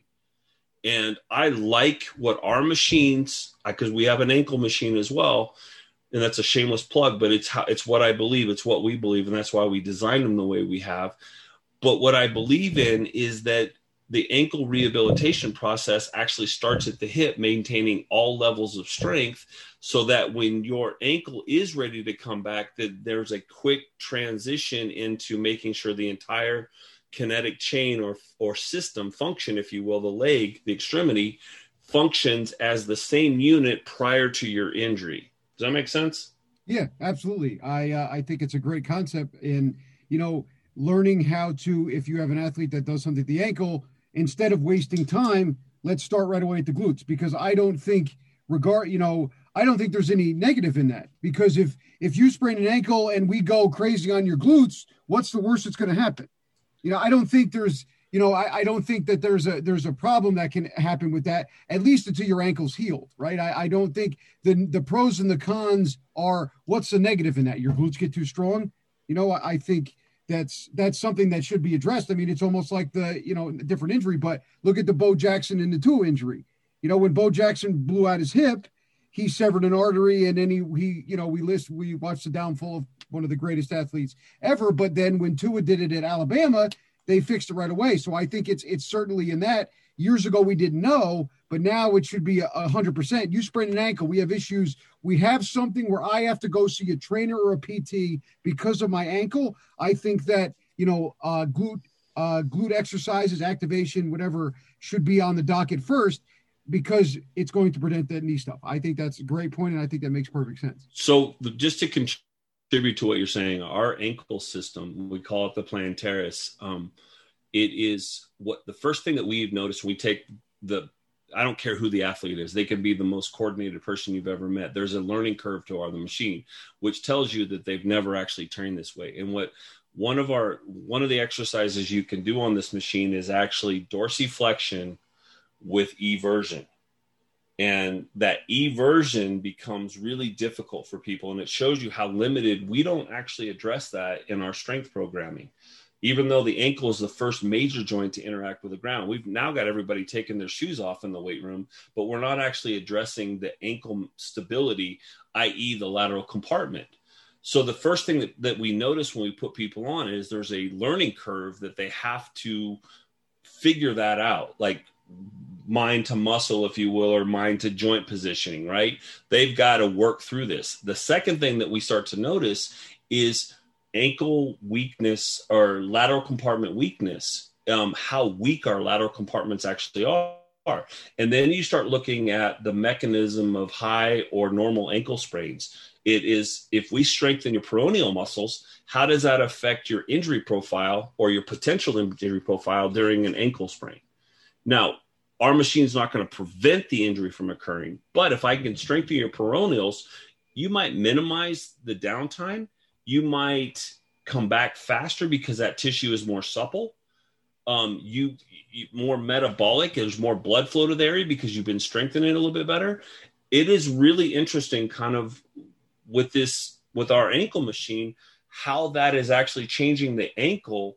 And then if you combine it with knee extension, knee flexion, and then our hip extension, and then a good adduction machine or exercise, then we start to see that lower body and then like I said, within the weight room or to the field diamond track court pitch, right out onto the field of play. What we start to see is that transition or that transfer just a little bit more proficient. Yeah. Oh, absolutely. I, I agree. And, and, you know, you bring up the, the barefoot.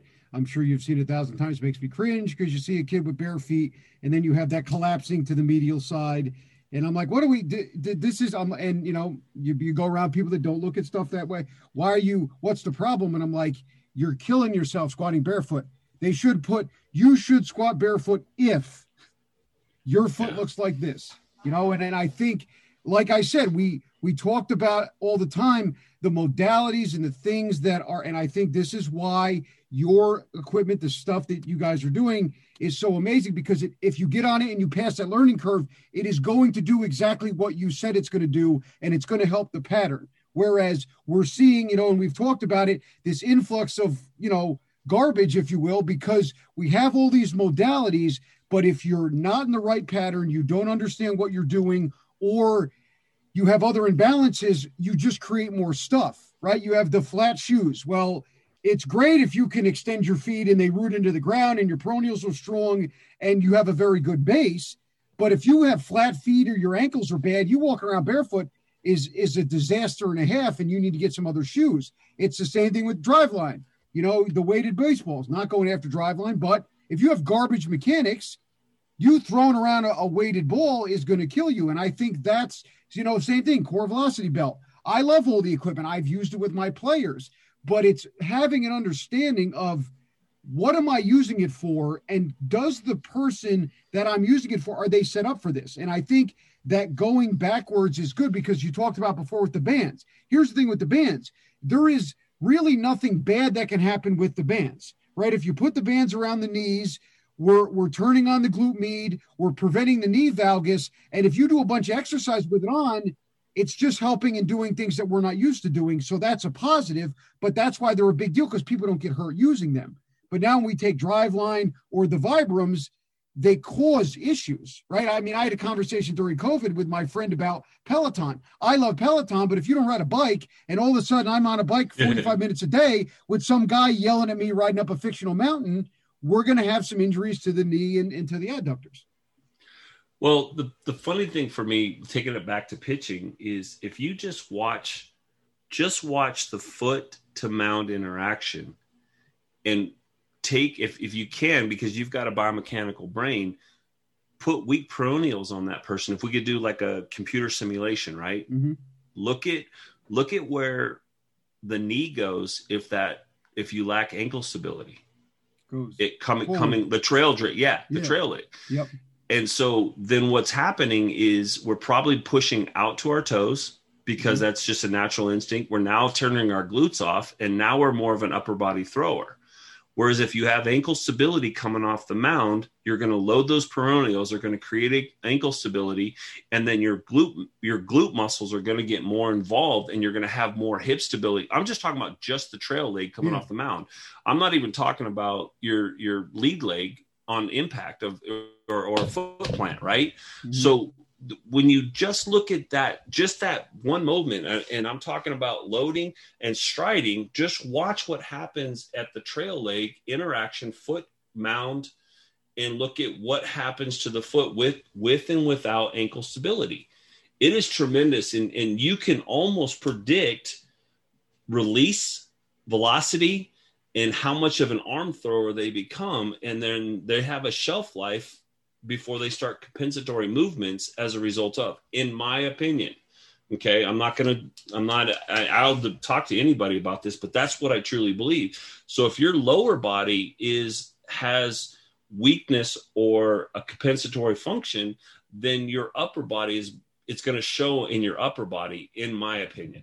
No, absolutely, I, I, I agree. I've done some some biomechanics stuff with my friends, and, and one of the things we looked at uh, a number of months ago is also too kids that dig big holes in front of the rubber. It's because they have an inability to plant on the you know the let's say a right-handed pitcher they can't roll the foot over so that hole the bigger the hole is it's because gravitationally the foot just collapses so they don't mm-hmm. have any true stability of the ankle and it doesn't work up the chain to power the glute so why they, they dig a giant hole so the foot naturally falls and nobody ever picks that up and so the foot falls naturally, and then the rest of their body goes forward. But because we don't have peroneal stability and we don't have that ability to pronate the right way under control, now we've upper body throwing and leading into Tommy John. But that is something, and I'll be the first to tell you, I didn't realize it until my friend, who's very good at pulling information out of me, he sets scenarios up so I can think. But that was the thing. I've never thought of that. But he said, yeah, you know why guys dig big holes? Why? Because they can't turn their foot. They cannot, they can't put their weight to one side, activate the peroneals, and then work the chain up. So they just collapse. What happens when they collapse? They collapse the ankle. The knee goes forward on that initial foot on the rubber. We get rid of the glutes. And then what happens? We try to create more torque with the upper body. And then we start throwing. Eventually, we get the thing you talked about before. We get humeral gliding. The, you know, the chest wide, wide open. We get lag and then we get blown out elbows.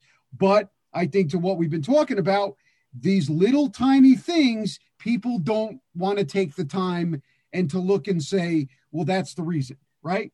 And and I think it's easier to say, well, Tommy John, and especially since I always think it's it's very contradicting. When you look at a lot of guys come back from Tommy John, nobody's there to fix their patterns. They just get their elbow fixed, and then somebody watches them throw exactly the same way that they threw before they had Tommy John.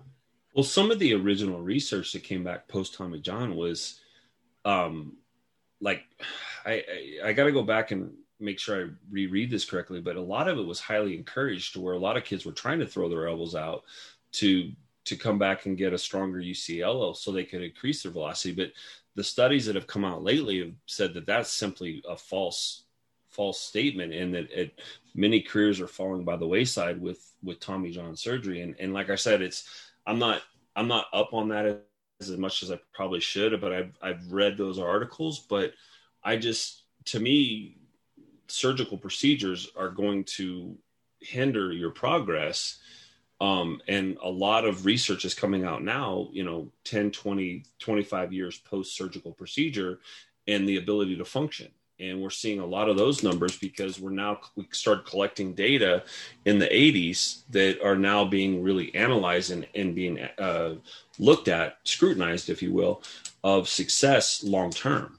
And i think that tommy john is so even though it's been around for a while exponentially over the last 10 years i mean that surgical procedure has just gone off the charts and I think that, you know, five years from now, we're going to start to see that it might not be advantageous at all and that we preventative would have been the better option, if yeah, that makes ab- sense. No, absolutely. I, I think that cutting is never good. I don't think people truly understand the the the trauma and the problems that it causes, right? And I mean, you think, oh yeah, yeah, just get rid of it. But well, no, your brain, your nervous system go through a whole big thing you your brain guards the muscle a bunch of stuff turns off we have to rewire things and then even if you're throwing well after and you're healed, there is still issues and problems and different things because that initial pop is still in your mind. And I, and I think that's something that's kind of misunderstood. Your brain remembers everything it goes through. And, you know, any surgery you get, your body remembers that. And I think that is where it's, oh, well, you know, but again, we, we make assumptions.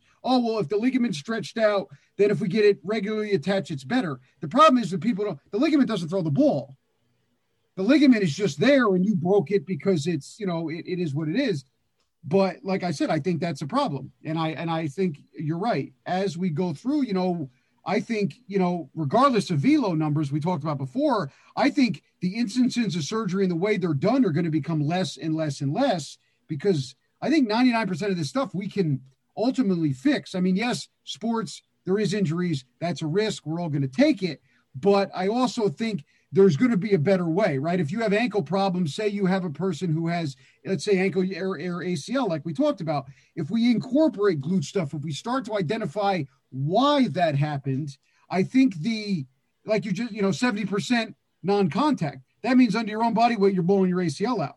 Now, if somebody dives at your knee, okay, you, you know, that's a natural phenomenon. But I think the way in which people tear their ACLs is 70% without getting touched, the more we can efficiently help that and prevent that, I think it's going to go down, you know, regardless of if there's still that prevalence. Because if it was just, you know, all freak occurrence, that's 30% of ACLs, which is what out of out of a thousand, that's you know 300, you know, and the number's probably lower than that per team or per sport.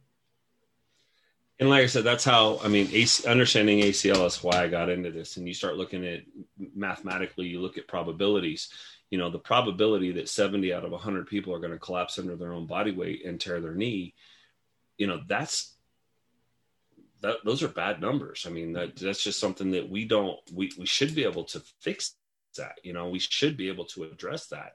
And then you get into you know the gender argument and the discussion and you know there's a bunch of you know there's a i mean we could do a whole nother show just on mm-hmm. acl but you know i just it's what got me involved in this in terms of trying to understand you know what is our what are we contributing? What is it that we can address? We can address neuromuscular interaction. We can't fix their anatomy you know we can't go in and change it pre we could but you know that's a science experiment that we probably are never going to get past sarcasm the the next one is environmental. Well, we've gotten better at trying to figure out, you know, the field, the, the turf, the the court, whatever it happens to be. And then the last one that's an argument on the female side is the, you know, the regulation of hormones during a cycle. And that's that. There's some promise there, but it's inconsistent. It, it you we can't reproduce. One article doesn't necessarily isn't sustainable over time by multiple researchers. And so we're there's a little bit of controversy there. And so i i, I acknowledge that relaxin and i acknowledge all that there's a hormonal contribute contribution but i just take the that kind of like yes that is a possibility but we're going to pretend we're going to move forward and we're going to focus on the neuromuscular making sure that your your body doesn't compensate. It's strong enough to support yourself under landing um, and that your movement patterns or motor patterns are installed properly. So skill and strength and then transfer. And that's the way that i approach it. It's very to me it's a very simple mathematical equation in my opinion yeah, I, I think you know we, we have to continuously understand the body's a machine. It moves on levers, and there's three basic levers, and we have mostly ones that are not efficient in terms of gravity.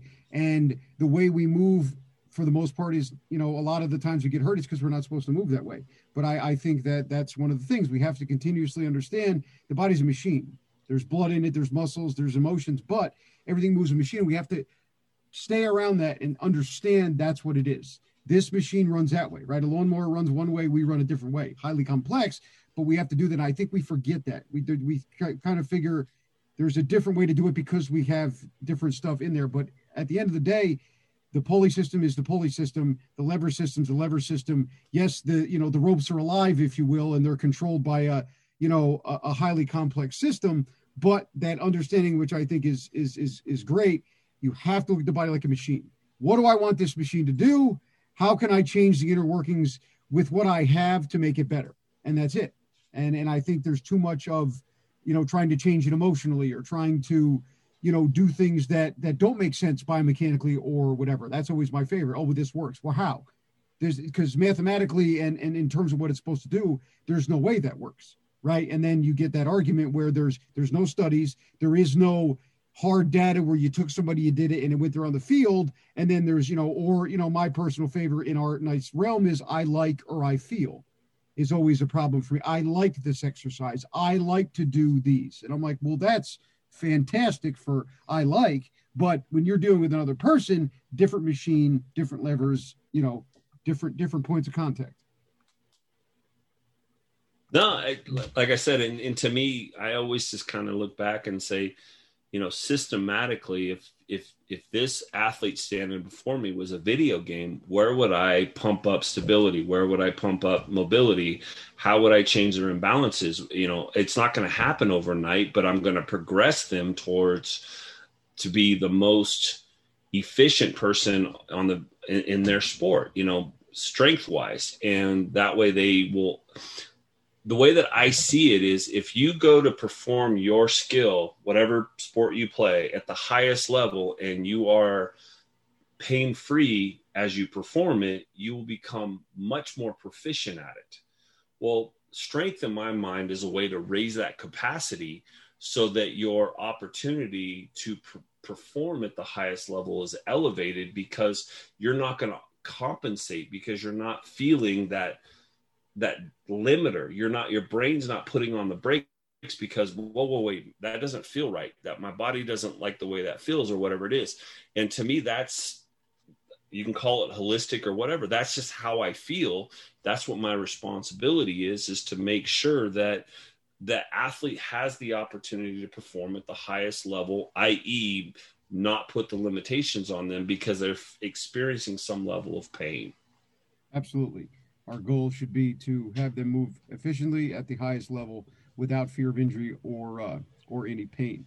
Jeff, for anybody out there listening that wants to get involved in, you know, maybe biomechanics, right, or is interested in how machines work, new technologies, what is your advice on how to how to get involved, kind of how to break it, right? Say I'm coming out of high school and I want to get involved in biomechanics. I'm interested in in how the body moves. In your your you know with your experience, what's your advice? How do I start? First thing is get to know yourself. Um, I know that sounds cliche, but you got to know your why. I mean, like you and I have talked about, I mean, you've got to be, you got to enjoy math. I mean, and, and that's kind of a, you know, math is a universal language and, and I can tell you my experiences, the further I've gone in biomechanics, the less people that, um, you know, I've, I've worked with a lot of people from many different countries and you know the higher i've gone in biomechanics the less that i've worked with people from this country.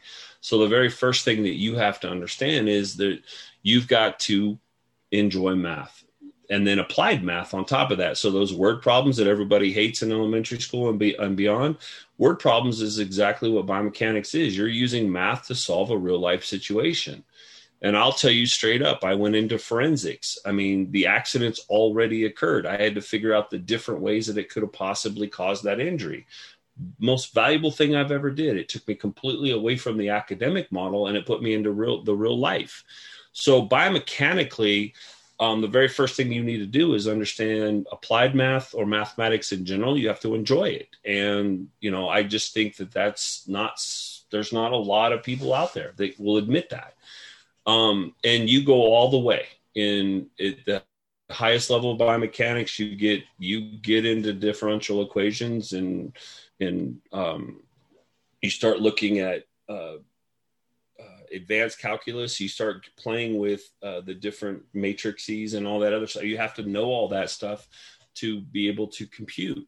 The second thing is is is go into biomechanics with some level of intent there's not a lot you can't just graduate with a degree in biomechanics and go here i am like i'm ready like where do you want me to work? It's it doesn't work that way.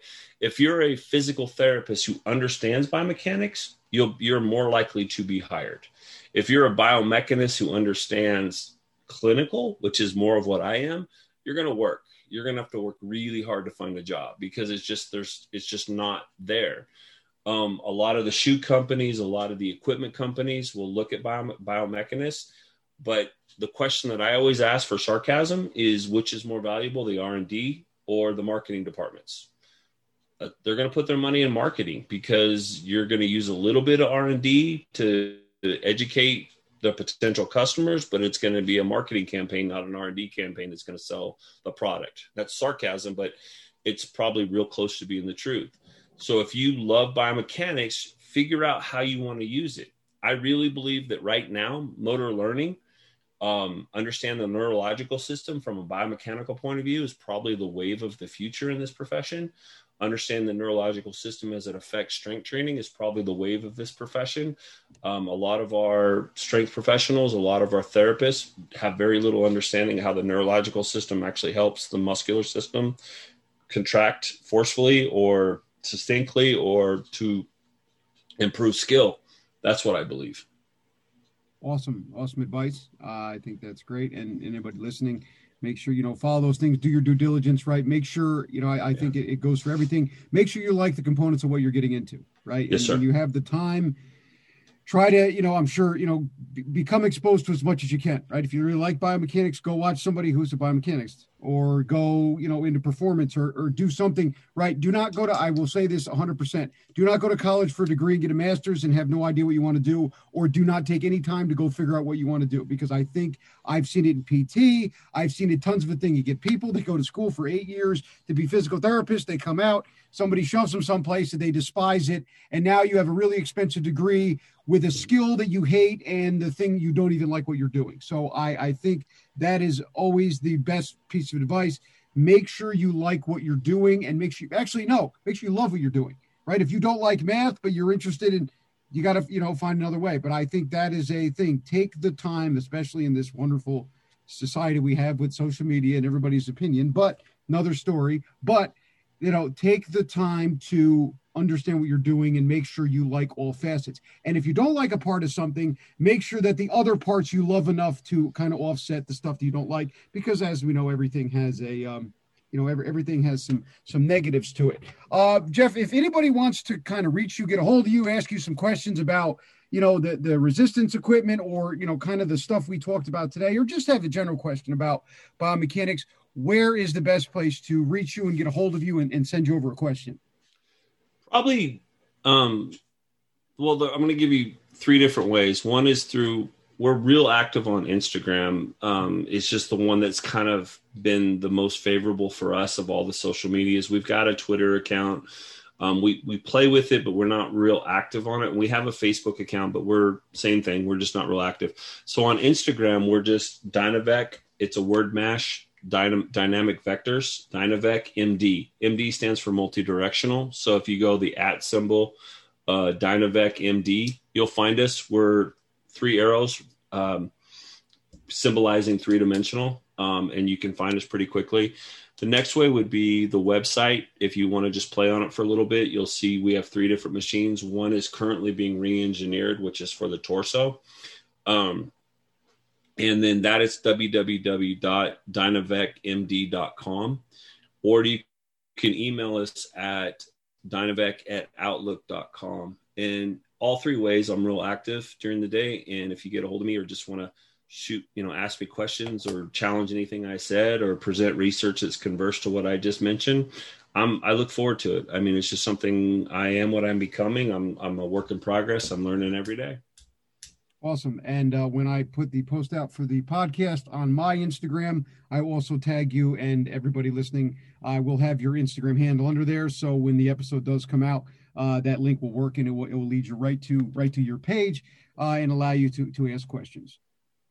Appreciate All right. Thank you. Jeff, thank you so much for coming on. I, I appreciate it. It was very uh, wonderful conversation. I enjoyed going the biomechanics side. You know, I haven't really talked about that too much, but I always love – kind of diving into it and diving into that that deep stuff uh, that, in my opinion, is isn't really talked about too much. You know, and and also it's great to see that we're still, uh, you know. We're, we're, we're still getting places in terms of machines, right? Because one of the things that I've always noticed, you know, living in gyms for the last 17 years, there is not a whole lot of progression in machines, right? We we make the same Shima over, we painted a different color, we change the color of the matting, but for the most part, besides Louie Simmons's hyper you know the uh the which the reverse hyper and and a little bit of what Keiser's trying to do.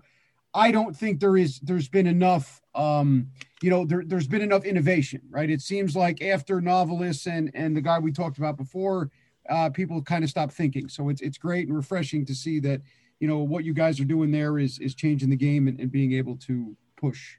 Well an interesting point to that is that that also hurt us is because when people first saw it they're just they they couldn't they wouldn't or couldn't. I'm not it, it, everyone has their own journey with what we what we've done but it really hurt us in the beginning because people just didn't think that we they just thought we were another fitness product that that had no merit.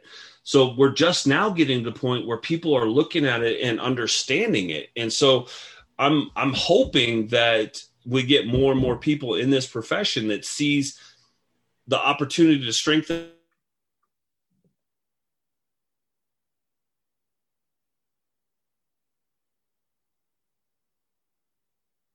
this may actually significantly contribute to the profession. Yeah, absolutely. And I, and I hope what we talked about here will bring more awareness because it's great. And, and you're right. Like I said, we need to, you know, the, the, the equipment that we use has to, has to keep, has to keep going up and progressing. Good. All right. Thank you again. Thank you, sir. Appreciate it.